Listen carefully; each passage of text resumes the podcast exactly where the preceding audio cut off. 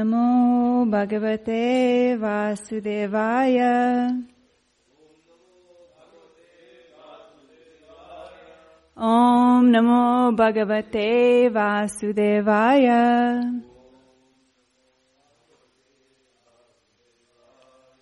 Om Namo Bhagavate Vasudevaya. Om Ajnana Timirandasya Janajana Shalakaya Chakshulamuritam Jaina Tasmai Shri Guruve Namaha. I was born in the darkest ignorance, and my spiritual master opened my eyes with the torch of knowledge. I offer my respectful obeisances unto him. Sri Chaitanya Manovistam Stapitam Jena Bhutale Swayam Rupa Kadamayam Tadatit Swapanandikam. When will Srila Rupa Goswami Prabhupada, who has established within this material world the mission to fulfill the desire of Lord Chaitanya, give me shelter under his lotus feet? It doesn't have the right verse on it. 21.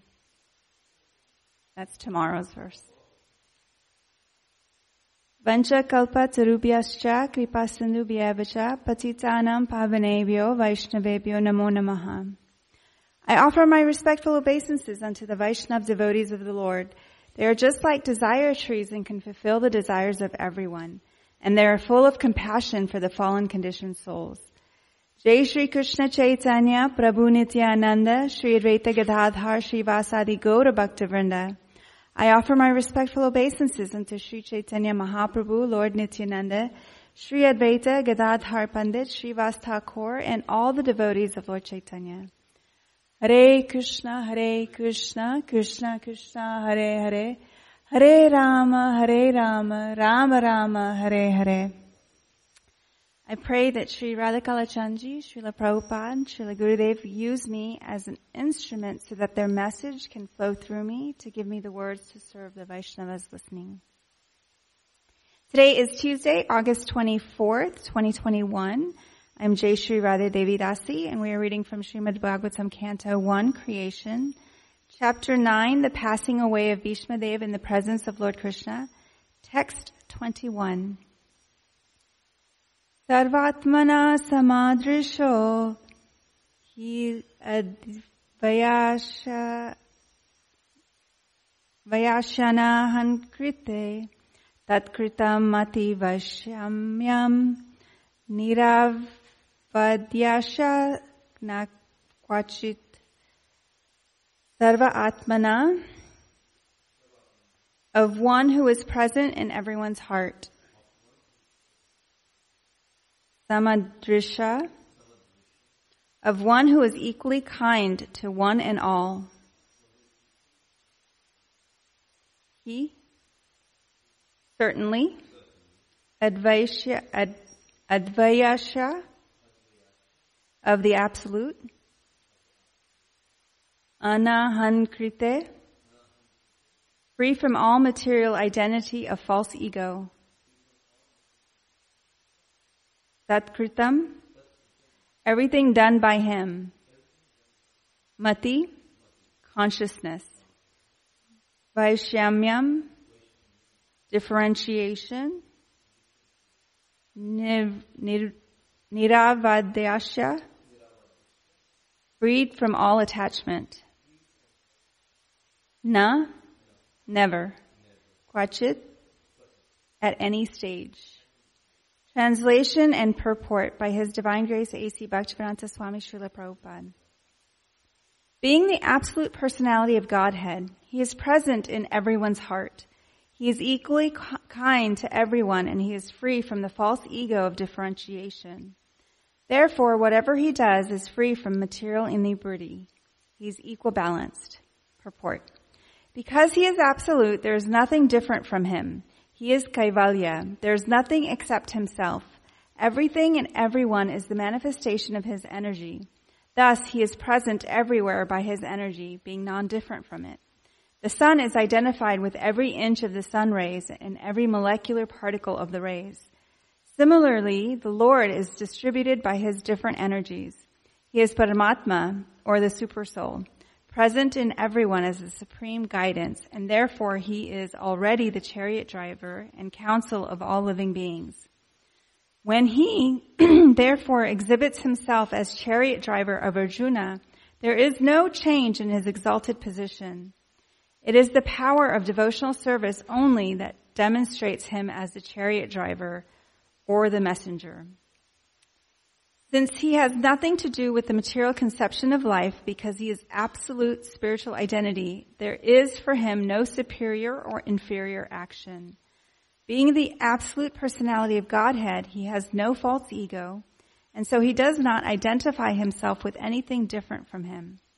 The material conception of ego is equibalanced in him. He does not feel, therefore, inferior by becoming the chariot driver of his pure devotee. It is the glory of the pure devotee that only he can bring about service from the affectionate Lord. So today we're discussing that Krishna is equal to all, and he's the super soul within our heart as a chariot driver. And we'll discuss service.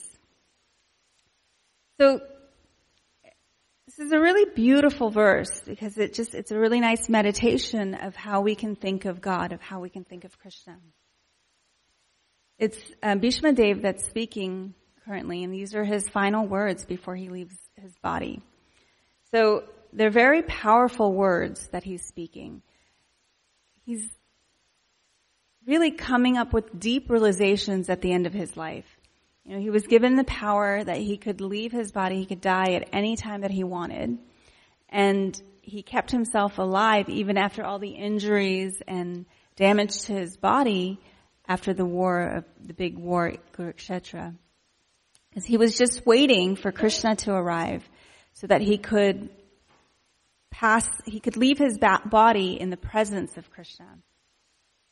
And once Krishna arrives, he's singing these beautiful prayers, glorifying God, glorifying Krishna. And he's saying that he's kind to everyone. He's present in everyone's heart. This is confirmed in Bhagavad Gita 9:29, where Krishna says, I envy no one, nor am I partial to anyone. I am equal to all. But whoever renders service unto me in devotion is a friend, is in me, and I am also a friend to him. So Krishna even reiterates this point in the Bhagavad Gita. You know, the Bhagavad Gita was spoken to Arjuna prior to the war of Kurukshetra, and now we're seeing what happens afterwards. And these same prayers are being said over and over again because they're very important concepts for us to learn. Although we may not initially realize or understand these things, we understand these are the goals of things that we want to understand. So we read about these things so that we can understand, we can know that, okay, right now I know that I'm very much attached to my desires, my family, my, you know, material attachments, whatever they may be. But my goal is that I'm freed from all these attachments, and I realize that Krishna is my eternal friend, and he's equal to everyone. And he's present everywhere. So Krishna says in 7:21, I am in everyone's heart as the Supersoul. And he reiterates this state in 8:4, where he says, and I, the Supreme Lord, represented as the Supersoul in the heart of every embodied being. So again and again we see this concept, Krishna saying that I'm the Supersoul and I'm in everybody. You know, nothing is different from him.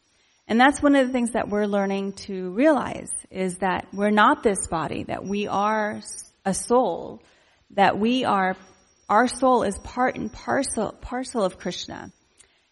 And so we have all these same qualities that Krishna has, just in smaller amounts.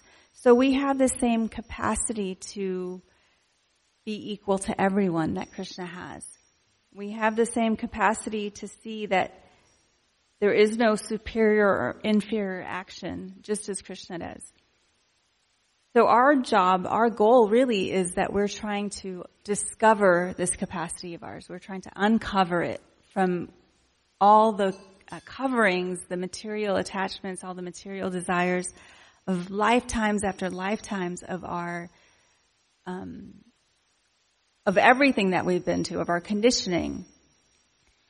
So we can see that over and over again that we have this concept. This is the first point that we want to learn, that we're not this body. And once we grasp that concept, all of the other concepts of the Bhagavad Gita just fall into place. Once we realize we're not this body, then what is the harm of doing some service which may seem menial or beneath us on some level? Because we're not this body, we're super soul. We are part and parcel of Krishna. We're eternal beings of bliss and knowledge. And one of our constitutional positions in nature is to serve. So we're very service-oriented. We hear that we either serve Krishna or we serve Maya, our material attachments. But we have to serve something. We either serve our senses or we can use our senses to serve Krishna.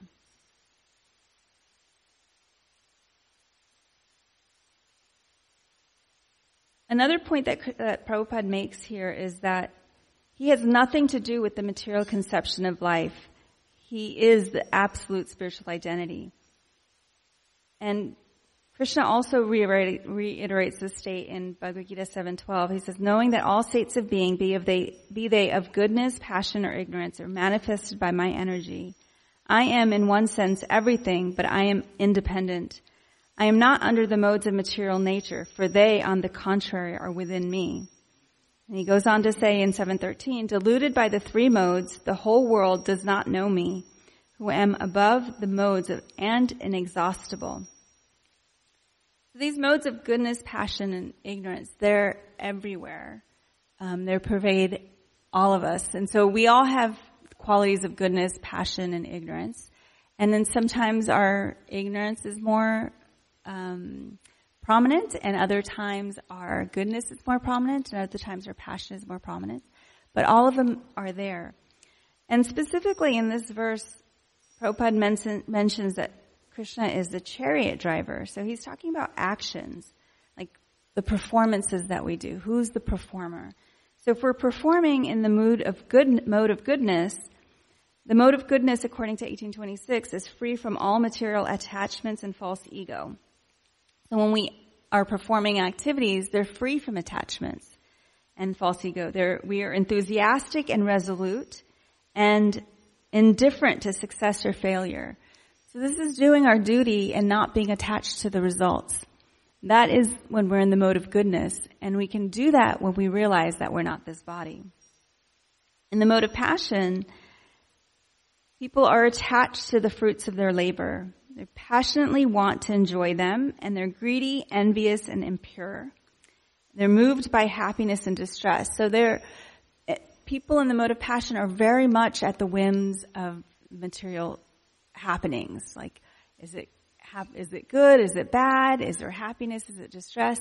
So they're not equal balanced in all of these things. They're very much influenced by them, and how they feel and how they act are very much determined by all these external factors. In the mode of ignorance in 1828, it says, always engage in work against the injunction of the scripture. They're materialistic, obstinate, cheating, and expert in insulting others, lazy, always morose, and procrastinating. So these are the qualities of someone who's performing actions in the mode of goodness, or in the mode of ignorance. And so we can see that all of these things, I don't actively work against the injunction of the scripture, but I have some qualities that are materialistic. I have some qualities that are obstinate. I have some qualities that are lazy, procrastinating. And I also have attachment to the fruits of my labor. But I'm working on becoming less attached and less involved with my false ego and more in touch with my true ego, my true self. And learning to become more indifferent to success and failure. So this is like a journey, right? So I can see where there are some qualities of ignorance that I have, and there's some qualities of passion that I have, and I can see where I'm working to pick up the qualities of goodness. And then we have actions in the mode of goodness are in accordance with duty. They're performed without attachment, without love or hate, and renounce the fruit of results. So it's basically saying the same thing. So not only as the performer do I have these qualities, but the actions themselves have these qualities. So they're not filled with love or hate. They're just neutral. And if anything, we want to try to fill them as much as possible with love and compassion. But it's not really that, like, it's not make or break if it doesn't have it. If it's neutral, it's just as good. And in passion, it's performed with great effort, seeking to gratify our own desires, and enacted from a false sense of ego. So it's like, I did this. And this is where, like, if you were to be the chariot driver or the street sweeper, then you would feel like, oh, look at this menial job that I'm doing, without seeing that somebody has to do it, and what a glorious position it can be for whoever does it. And then other people, you know, they could say, oh, well, I'm CEO of a great company, so therefore I'm above that street sweeper. So they have that false ego as well, and they think that sweeping the street is beneath them. And, you know, we can see this tendency, like we tend to think certain services may be beneath us, or, you know, we're not, it's not the best use of our time. So there is that, but we also want to make sure that we are using our own skills and qualities in the best possible way for Krishna. So, you know, cleaning is not my forte. Like, sometimes I, you know, it takes a couple of weeks for me to clean my house because I do small pieces at a time. And so it's just not my strong suit. But there are other things that are my strong suit that I pay more energy and attention to, because I know that I can lead by example and teach others about Krishna by using those strong points. But that doesn't necessarily mean that just because cleaning is not my strong suit, it's beneath me. It's that sometimes I have to do it in a proportionate amount. And we can learn so many times just from example and personal experience. I remember when I first started coming to the temple on my own, because, you know, as many people know, that I was raised in Krishna consciousness, but there's a moment that you choose to become Krishna conscious. And so I decided that I was going to come to the temple on my own, and I was like a teenager. And I remember these pots needed to be washed. And I was just like, oh, that's like the least favorite thing I like to do is wash dishes. And so I was washing and I felt like the pots never ended. Like, when I think it would be done, more came. And I was just like washing these pots, and I felt like slowly over time, I felt like that I was washing my heart and not just the pots.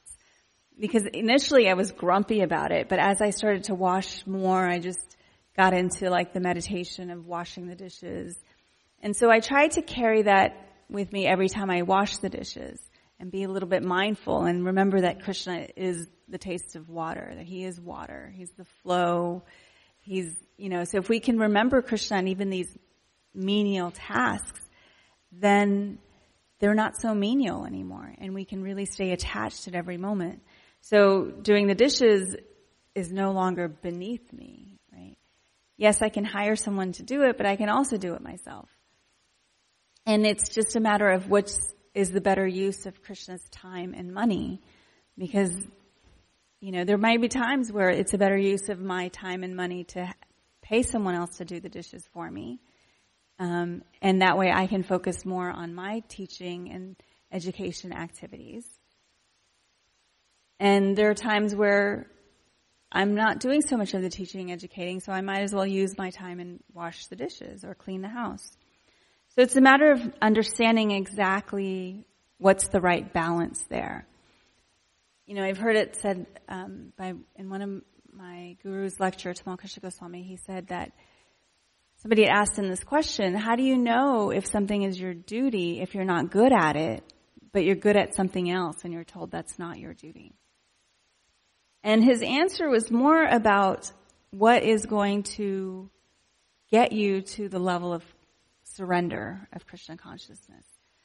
So just because you're good at something, so he was saying that, so someone who's very strong, and his example that he gave in this class was that if they can crack walnuts, and they can crack 100 walnuts a day, but their vision is not so strong. So they're given the task of doing exercises for their eyes so they can build up their strength in their eyes and their muscles in their eyes and improve their vision. But they may be really strong to crack walnuts, whereas someone else whose vision is really strong, but they're not so strong in their hands, may be given the task to crack walnuts. And it may seem like, you know, you're doing someone else's job or someone else's duty, right? So it comes back to the verse, it's better to do someone else's duty poorly than to do, or it's better to do your own duty poorly than it is to do someone else's well. And that's where that balance comes in. So we have to see, like, what is actually going to cause you to surrender more. And, you know, this is something that you can discuss if you have, a living spiritual master, or you have other highly advanced devotees that you take guidance from.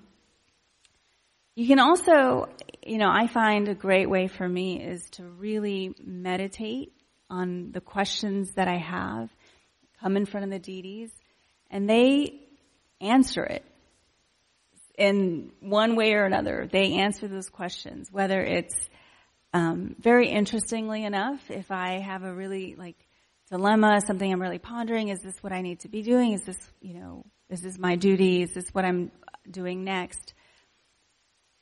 I can play a random lecture by my guru, and somehow or another he will address those questions like I just asked them to him. And I think that's just the most amazing thing, and that's also Krishna speaking to us. Because for whatever reason, that moment or the response that he's giving is the right response that I'm looking for. So we have to be like, and I always say this, we have to be very authentic and honest with ourselves with what is this balance. And we have the super soul within our heart who's leading us, who's guiding us, who's even talking to us, but we just have to stop and listen to him. And the best way we can stop and listen to him is japa, is to chant really attentive rounds. So in chanting really attentive rounds, we can have that prayer. What is my service? What is it that I'm meant to do? What is, if somebody's given you a service that you feel like, oh no, I can't do it. How is this my service? How can I better achieve or do this, perform this service? When we chant, the ideal is to just think of Krishna and play the pastimes in our mind. But when we're working towards getting that to that level, we really want to have a conversation with Krishna, So the conversation we're having is really about how we can serve him. If the conversation that comes into your mind when you're chanting japa is, Krishna, this happened to me and this happened to me. Why did it happen to me? It's okay as long as you're thinking of that conversation as a person in front of you. If you find yourself thinking, oh, this happened yesterday and today I'm going to do this, then it's important to recognize you have these thoughts and to see that, okay, I can think about these things later, but let me focus on my relationship to Krishna. And it's similar to if you're having lunch with someone. So if you're sitting in front of someone and you're having lunch with them and you're just like, yesterday this happened and that happened, and you're not including them in the conversation, how are they going to feel? How would you feel if someone was doing that to you? They're just going on and on. I have this to do and I have this. And you're like, do you even want to sit here and have lunch with me? You have all these other things that you need to do. I am guilty of this one, picking up your phone, getting on Facebook. If I'm in the middle of conversation with someone and they pick up their phone and start scrolling, I'm just like, was I not interesting enough? Was I not engaging enough? Or, okay, you have other things to do. You're not here with me.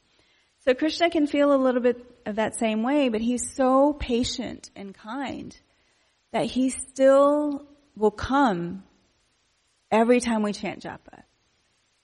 Because he is very patient with us to say, okay, maybe this time you'll give me the full attention.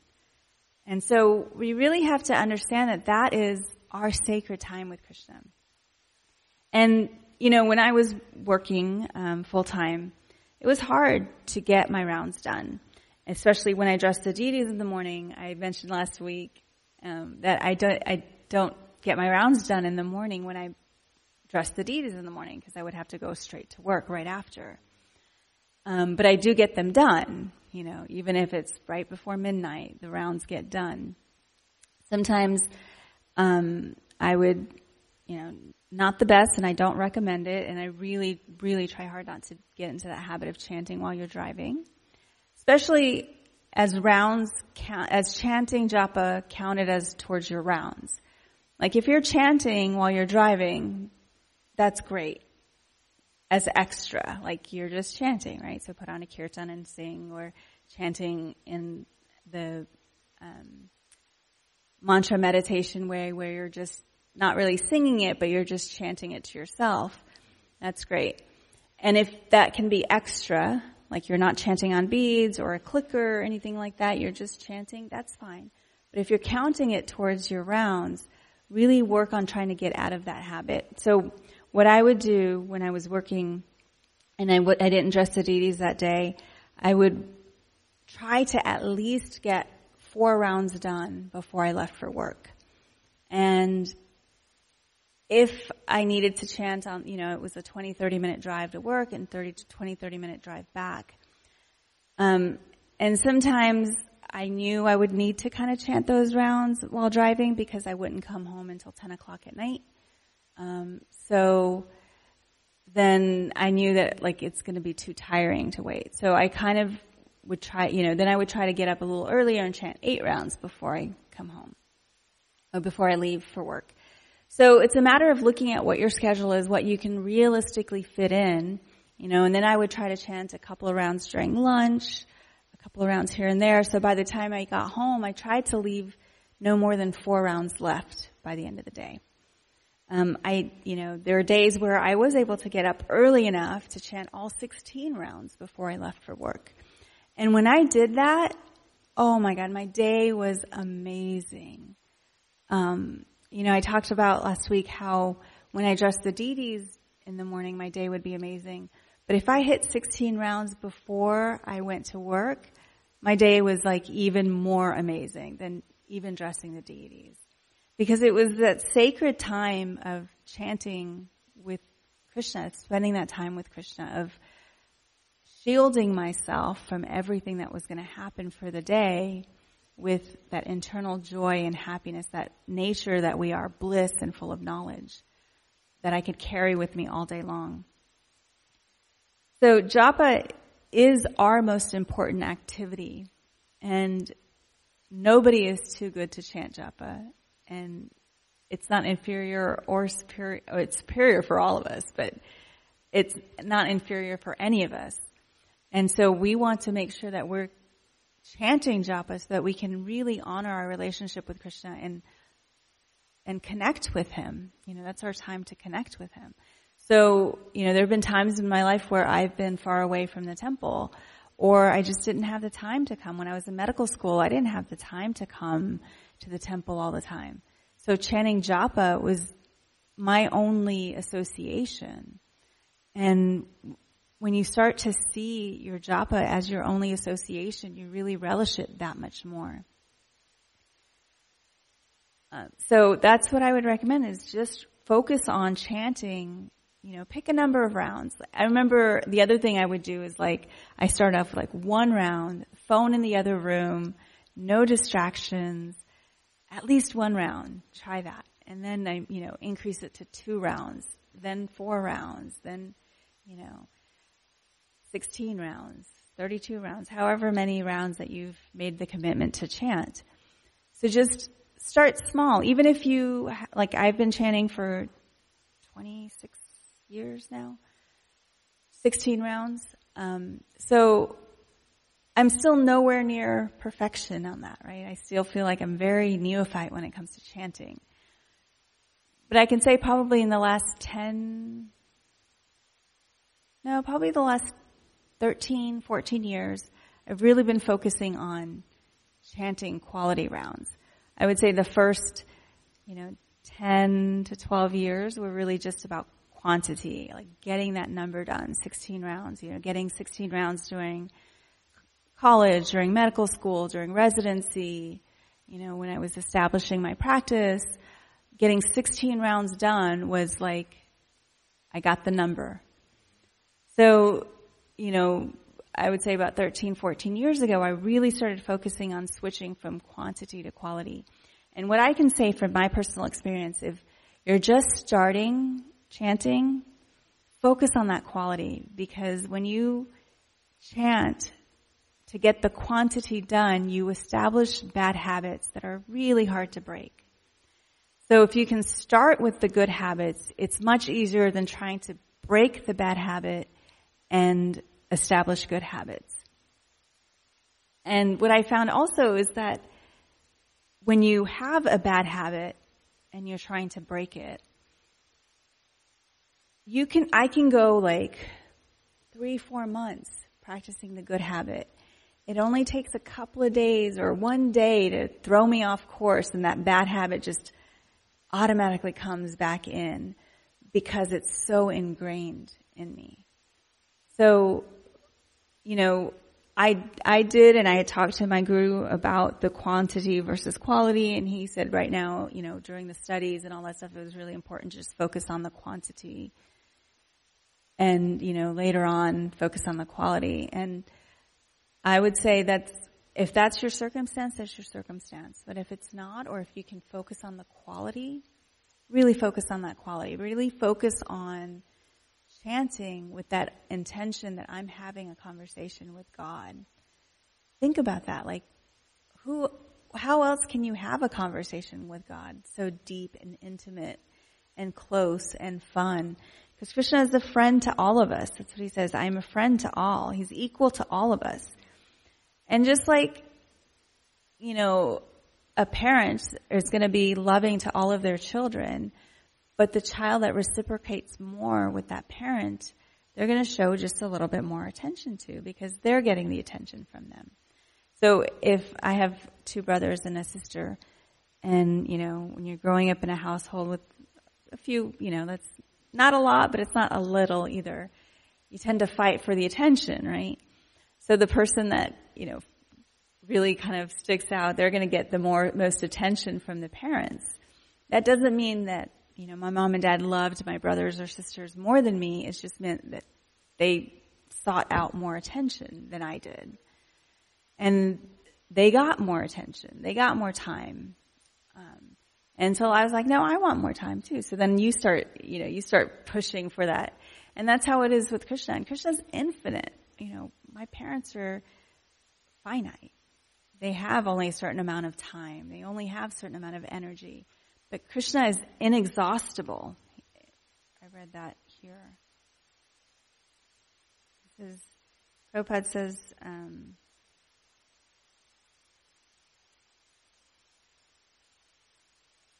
he described him as inexhaustible. That, there is no limit to Krishna's resources. He has an infinite capacity for love. He has an infinite capacity of energy, of time, of devotion. And all he's waiting for is for us to just turn to him and give him that attention. And he's ready to shower it on us. And he's patiently waiting for us. So I will end there. What questions do you have?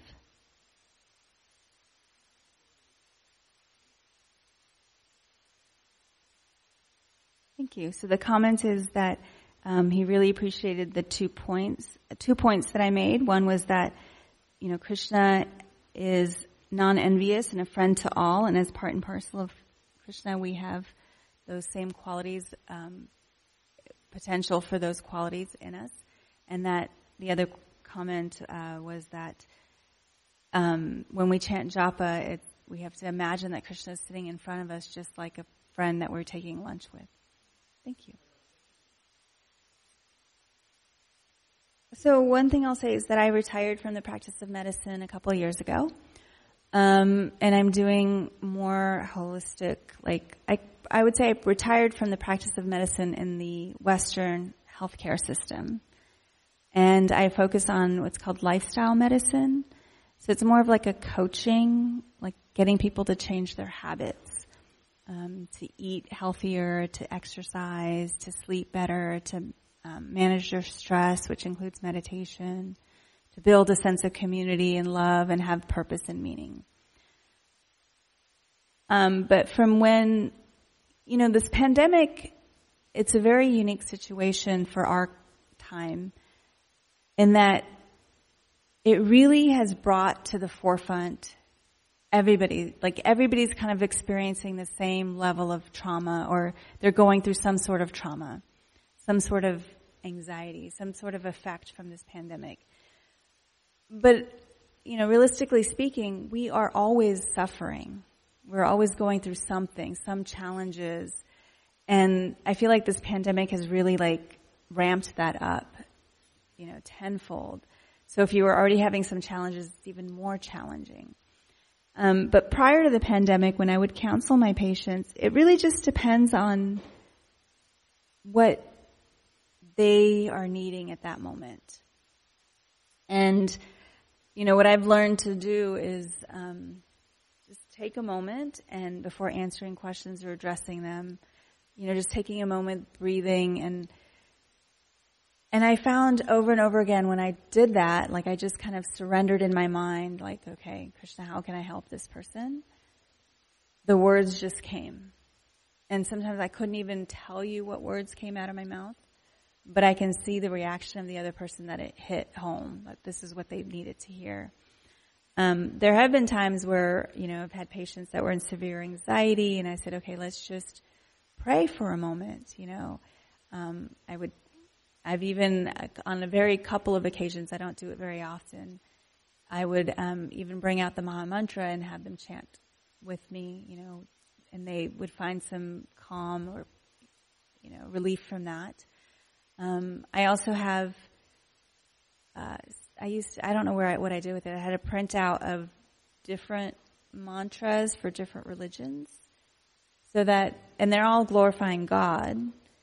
So it was just a matter of like what spoke to the person. They could choose which mantra that they wanted to chant, and we would chant that. And there was even Christian ones and Jewish ones. It was just something I had picked up from one of the courses that I had taken on spirituality and health. So that would be one of the things. So it's easier to, if someone has a specific question, right, and how to address that. One of the things that I want to be careful of not doing is minimizing what they're feeling and just say, oh, well, it's, you know, it's God's hand. Everything happens for a reason. You know, things like that. Unless people are ready to hear that, it's not a pleasant thing to hear. Yes. Yeah, take it from there and see what is the right thing to say. You know, sometimes all it is a matter of acknowledging their feelings and saying, yeah, I understand what you're going through. You're going through this. This is a tough situation. You know, what do you need from me? How do you want me to support you? You know, so those are some kinds of things. I mean, I think, you know, when we talk to friends, we can have the same level of support and encouragement, understanding that even though even if our friends are in Krishna consciousness and chanting japa, that we're all on our own unique spiritual path. And, you know, I was having this conversation one time about the phrase, it is what it is. Right? And sometimes that's a phrase that we use when it's like, I can't change anything. Like, it is what it is. And sometimes it's a phrase we use when we just want to give up. Like, we may be able to change it, but I don't want to make that effort. So it is what it is. And it's really important to know what's different. But if someone's in that place where they just feel like, I want something to be different, and you tell them it is what it is, it can be very annoying. It could minimize what they're feeling. And that's the same, the phrase, everything happens for a reason, can be very traumatic as well. Because you're like, what's the reason? What's the reason for thousands of people dying from COVID? What's the reasons for us being in this lockdown for a year and a half plus now? So sometimes we don't get to know the reason. We don't get to see the reason. We just have to have faith and understanding that Krishna has a reason, has a plan. And when we come to a place where we're just like, okay, well, I don't know why that's happening, but it doesn't really matter on some scale why it's happening, because it's beyond my control. So then we focus on the things that I can control. What can I control? We learned during this pandemic that the people that were really affected were the ones that had diabetes, obesity, so what can you control in that? Eating healthier, exercising, managing the stress, things like that can help control or keep diabetes and high blood pressure and things like that under control. Even the weight can be under control by using techniques like that, habits like that. So we focus on what we can control. And even with that, all we can control is our actions. We have no control of the results. And that's, again, one of the big lessons of the Bhagavad Gita, is to do your duty without attachments. So then you're coming to help people understand that it's just a matter of what can you control and what can you not, and focusing on that and not worrying about what you can't control and working around it, understanding, I can't control the weather, but I can check the weather to see if I'm going to need an umbrella, or, am I going to need to wear a sweater or a shirt or t-shirt today, right? So I don't just go, well, I'm wearing a sweater is under my control, and I put on a sweater and it's 105 degrees outside and then complaining that it's hot, So it's understanding where people are and what of this philosophy can be told, said to them. And sometimes it is just a matter of listening and being a reflective listener, empathetic listener, and then maybe sharing some prasadam. So, I hope that answered your question. Srimad Bhagavatam ki.